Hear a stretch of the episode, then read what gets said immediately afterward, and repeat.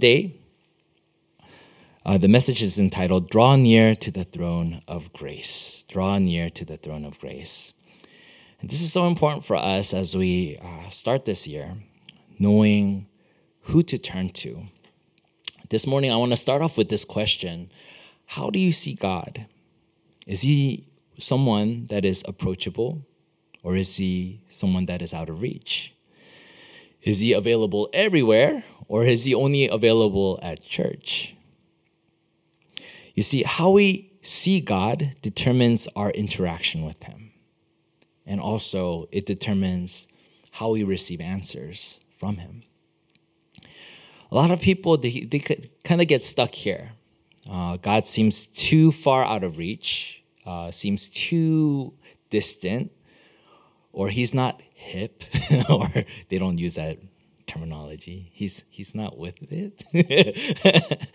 Sorry. Um, he's not, you know, someone that is with the times. And um, sometimes it feels like God is outdated.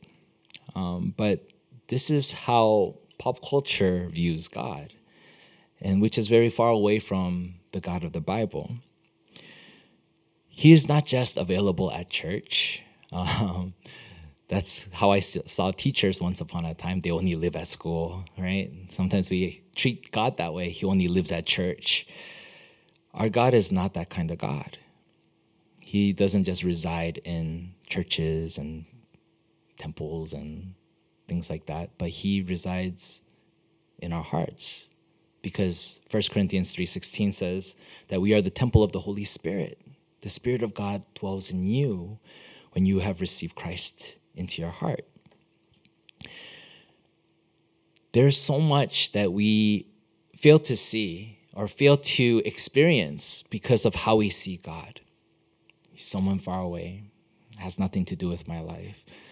But when we start changing that to understand who He is and how we're created to be with Him, uh, we start to receive important answers, especially in this new year.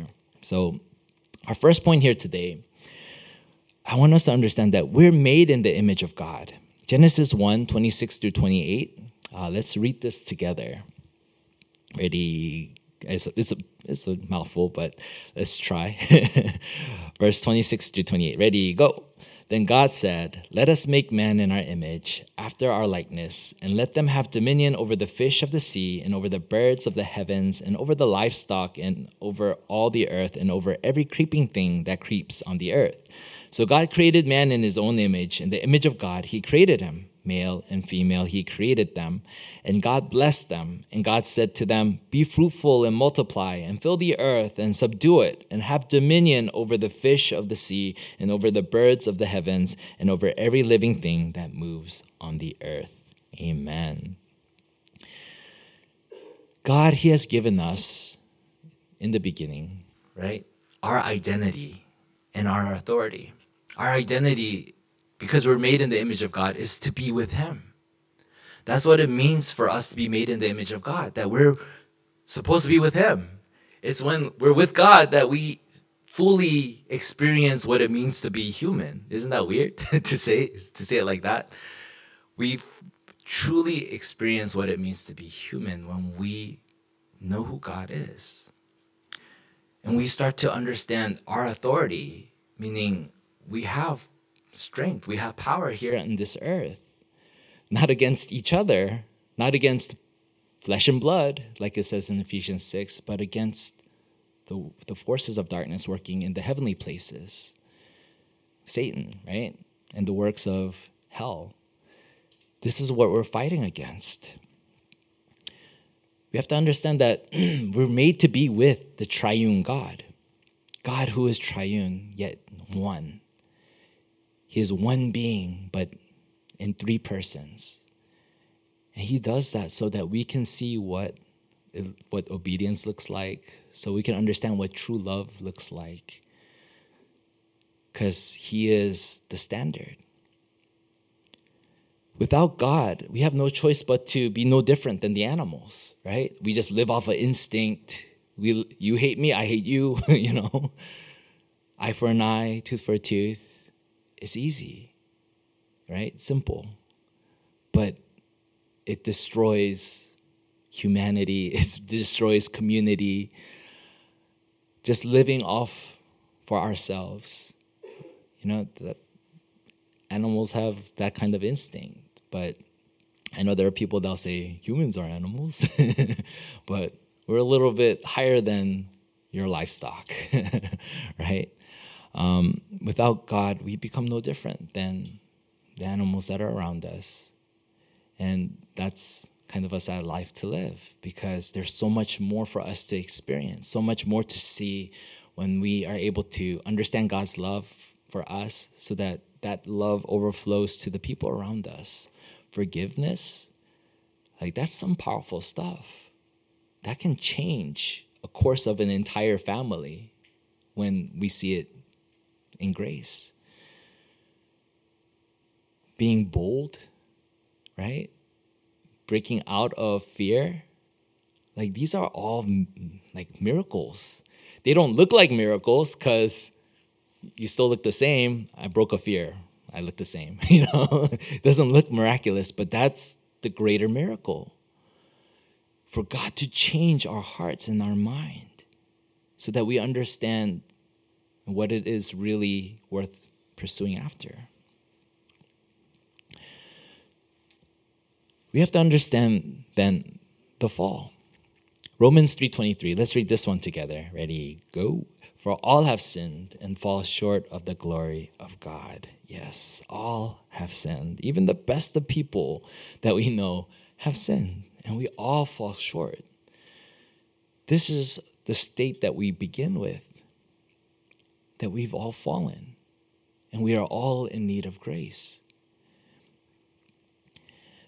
That's why this issue of separation is detrimental. Without God, there's no answer to sin, there's no answer to Satan. And this separation is due to that sin. Sin is what prevents relationship, right?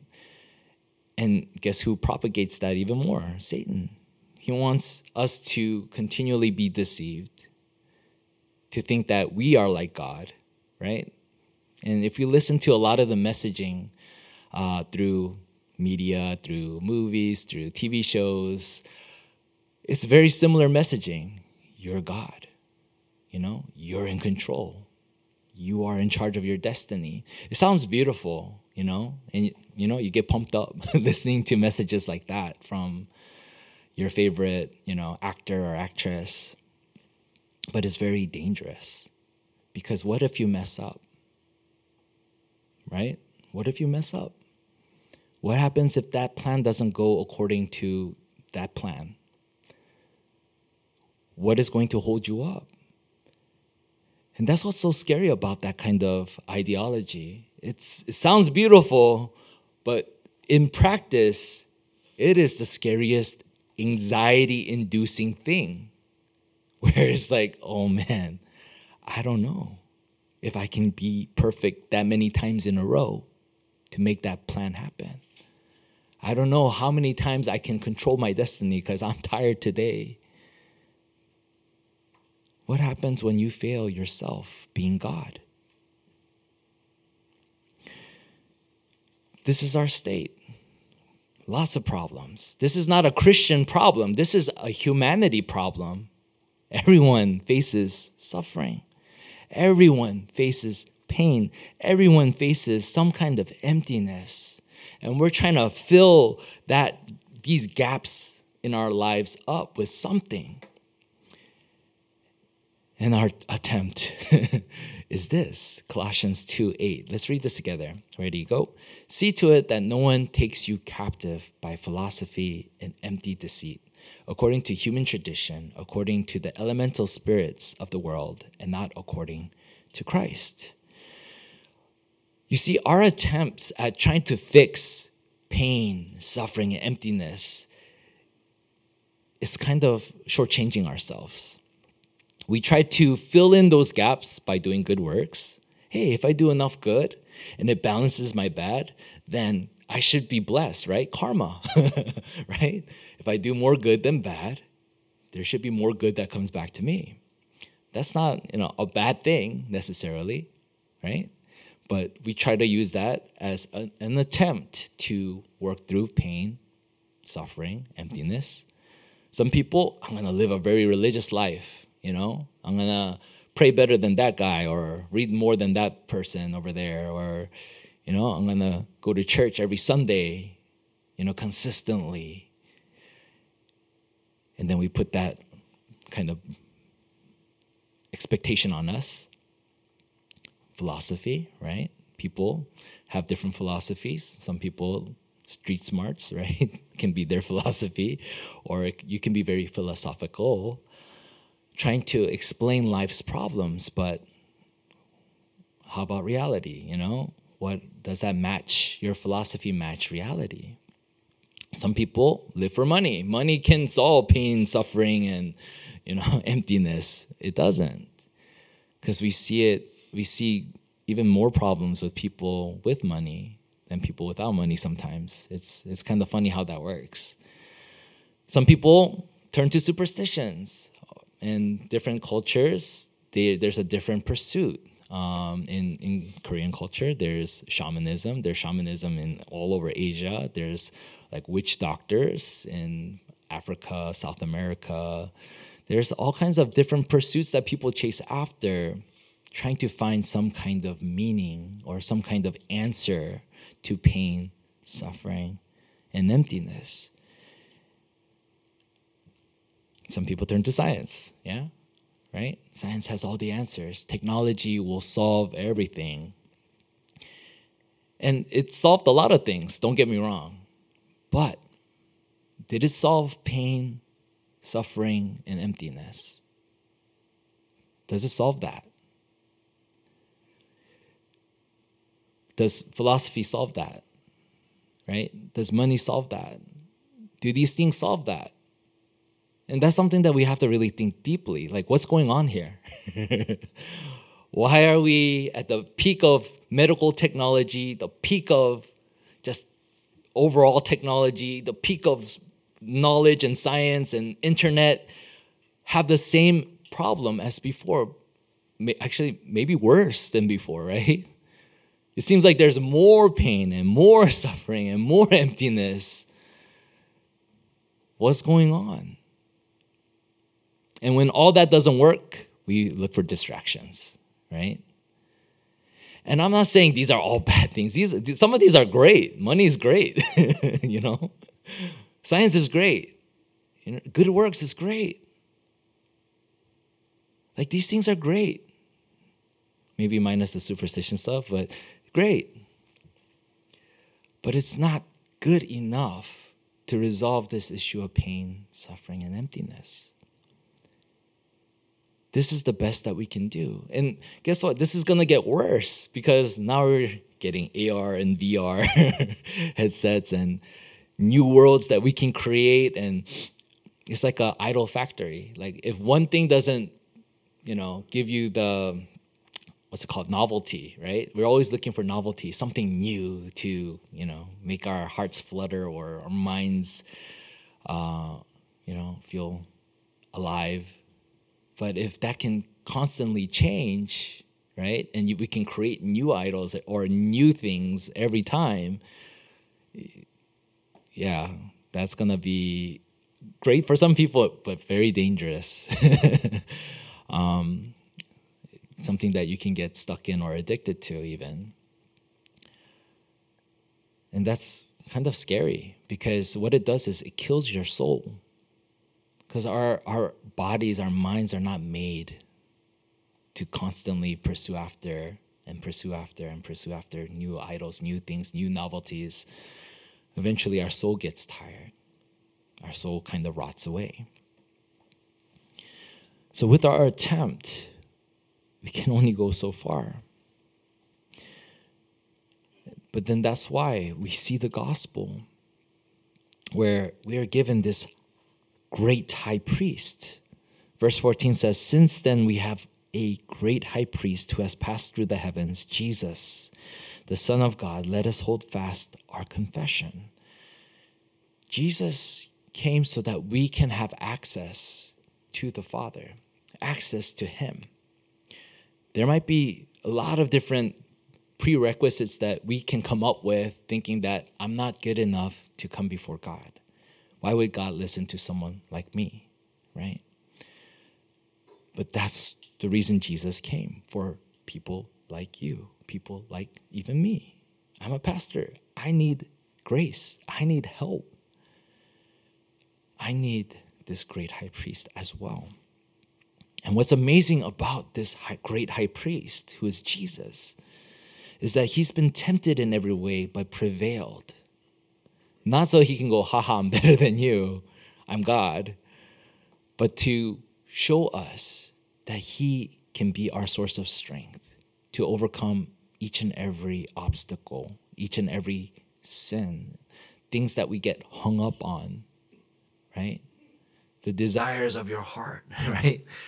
God knows, like what we read through last week through our passages, He knows better than any desire that we have or anything that we can think of. He gives what is greater. And Jesus, He made the way for us to approach this throne of grace. Verse 16, it says, Let us then with confidence draw near to the throne of grace. What does that do? So that we may receive mercy and find grace to help in time of need. And I was thinking about that. What does that mean? right? Mercy is what we need to approach God. God shows you mercy. It doesn't mean do whatever you want and then, you know, say, God, forgive me, and He'll forgive you. Yeah, He will forgive you. But are you seeking a relationship or are you just getting or looking to a get get out of free get, get out of jail free card you know and a lot of times that's what people want they just want eh, eh, i just need to say a prayer and that's it well yeah, pray, but know what you're pursuing in praying. We're pursuing a relationship with God, not just a vending machine, not just some genie in a bottle. He is one who knows us and one who wants to guide us because he, he, he made you.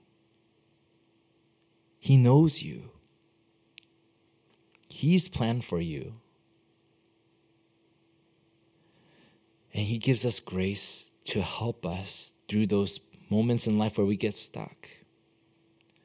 And beyond just being stuck, He just guides us every time, everywhere, so that we are where we, we need to be. There's a calling on your life to be a source of good news to whatever field that God calls you into, whatever career that you're in, that is your field. That is the people that God has entrusted to you. And it might not be the best people, and it might not be the most favorable people, but these are nonetheless people that you can at least pray for. It doesn't mean that you you have to change everything. You have to make it happen. That's really bad thinking, and it's not the gospel either. We're asking God, Lord, come into my field guide me, help me. Help me to survive in this field if that's where you are. Help me, give me strength, Lord God, so that I'm not overwhelmed. If that's where you are, then pray that. But if you're well established in where you are, say, God, what am I supposed to do? Or, God, help me to connect, be connected to people, right?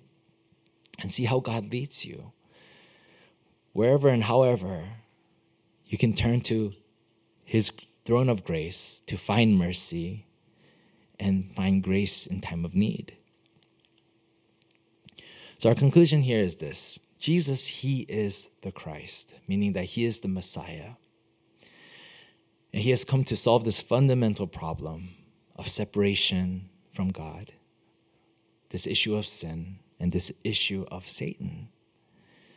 He has resolved that issue by being the prophet, priest, and king. Prophet was one who made the way back to God, but Jesus was the fulfillment. He is not a prophet, he is God, but he's the fulfillment of that role.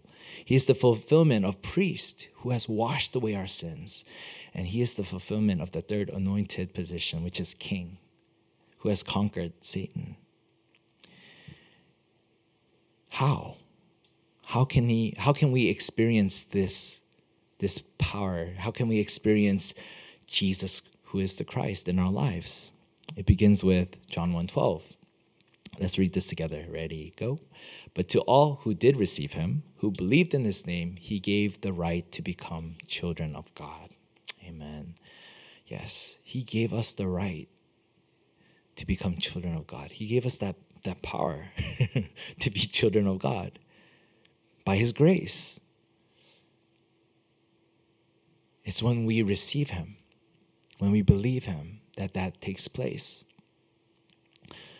When does this take place? 2 Corinthians 6 2. Let's read together. Ready? Go. For he says, In a favorable time I listened to you, and in a day of salvation I have helped you. Behold, now is the favorable time. Behold, now is the day of salvation. Amen. Yeah. When we make that confession now, it happens now.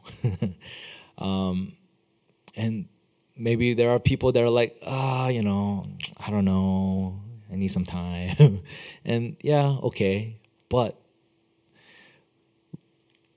this next passage, Proverbs 27 1, let's read together. Do not boast about tomorrow, for you do not know what a day may bring. Yeah, that's true. We don't know what tomorrow may bring. Uh, we can't, we can't 100% know. We can make a good guess. That's the best of humanity, right? Uh, like we've talked about. The best that humanity can predict is what 99.9%, never 100%. And even that is a dream, right? 99.9. Do not boast about tomorrow, for you do not know what a day may bring. So, what? 1 John 5 11 through 13. Let's read this together. Ready? Go. And this is the testimony that God gave us eternal life, and this life is in his Son. Whoever has the Son has life. Whoever does not have the Son of God does not have life. I write these things to you who believe in the name of the Son of God, that you may know that you have eternal life. Amen. And this may sound like, oh, you know, Jesus is so mean. Like those who don't have him, they don't have life. And you have to understand how humanity was created. We're created in the image of God. Like I said, that means that we're made to live with Him. That's where we receive that source of life. Without God in that picture, it's like, how come my laptop doesn't, you know, turn on forever? it has to get connected to the power to recharge again, right? We have to understand, like, this is how humanity was created. And it's when we pursue Christ, you can see for yourself too. These are things that can be witnessed as we pursue God, finding strength where there was no strength before, finding the strength to even change some of our thinking or change some of our th- things in our hearts that we are stuck in, or that pain or suffering or emptiness that we feel like we're stuck in at times. Trust in Him and see how He guides you. I write these things to you who believe in the name of the Son of God, that you may know that you have eternal life. And it's in Christ that we have access to this eternal life. So we need to discover the answers that God has for us in 2024. This is so important. I know it's we can't it's not just like oh, okay let's restart the car, clock you know some there's some people that are like i don't feel any different from 2023 into 2024 um, that's fine. but it's a good way to kind of mark like, okay, um, new start, then let me challenge myself in a new way. So challenge yourself in a new way. Uh, I, ha- I had um, notebooks that I, I wanted to give everyone, but left it at home. just blank notebooks, uh, just so that you can keep notes, because sometimes that is a great way to remind yourself of the message that you received, but as well as something to jot in so that you can remember, right? The things that you're praying for or the questions that you have, right? Like we we don't shy away from questions. Um, so write these things down, right? The things that you receive grace from, jot it down. Keep don't just keep, I'll remember it. uh, it doesn't work well for me, so I don't know. You might be better than me. that's fine too. Um, but definitely record it somewhere, uh, whether on your phone or whether on paper, however. And approach His throne of grace with confidence. And that's what we've been given. Uh, we have been given access, not because we're perfect, not because we are just, you know, all in for Christ and have that. We, we might not look like that. That's okay. But we can approach His throne with confidence because He is God who is with you right? He is Emmanuel, God with us. It's Christ that is within us that gives us confidence. If we place our confidence in what we've done, there is no confidence because there's always more we can do, right? But Christ has finished it all on the cross, and that's why we cling to him. He says, It is finished. He didn't say, Oh, I gotta do some more stuff and then I'll I'll save you the rest of the way. No. It is finished. He has made the way for you. And as we enjoy that blessing, we start to see the reality of our faith, not just here at church, but Monday, right? When you go back to work, when you go back to school, when you go, like we get to see the reality of our faith. And we can start sharing with people this is how God worked. you know that's what evangelism is is you you you are witnessing god's word coming alive that is witnessing that is evangelism it's not going to the streets and just yelling at people arguing people to salvation yes there's a time and place for those things as well i'm not saying all of it is bad but there's a good amount that is not that great um, but we need to confirm. We need to see God's word come alive in our day to day. So as we hold on to uh, today's message, I want to end with um, a prayer. And this prayer is a prayer of acceptance. And this is something that we've done probably several times at our church already. And probably you've done it through retreats and things like that. But this is our confession. And this is you know, a way for us to also lead others into prayer as well. So I'm gonna put a prayer up here on the screen. So let's read this together slash pray this together as our confession, as our reminder of what we have in Christ. So let's pray and read together. Ready, go. Heavenly Father, I now realize that I am a sinner. Please forgive me of my sin. I turn to you and trust you with all my heart. At this time, I open up my heart to you. Please come into my heart. I love you, Lord. From now on, help me to live my life for you. My life is yours. In Jesus' name we pray. Amen. Amen. This is not just a simple prayer, but this is the beginning, right? I always tell people that I share the gospel with on campuses look, you know, you prayed, but this is not the the, the, the top, right? This is not the apex. This is the beginning of knowing who Christ is and seeing how he's working in your life day to day.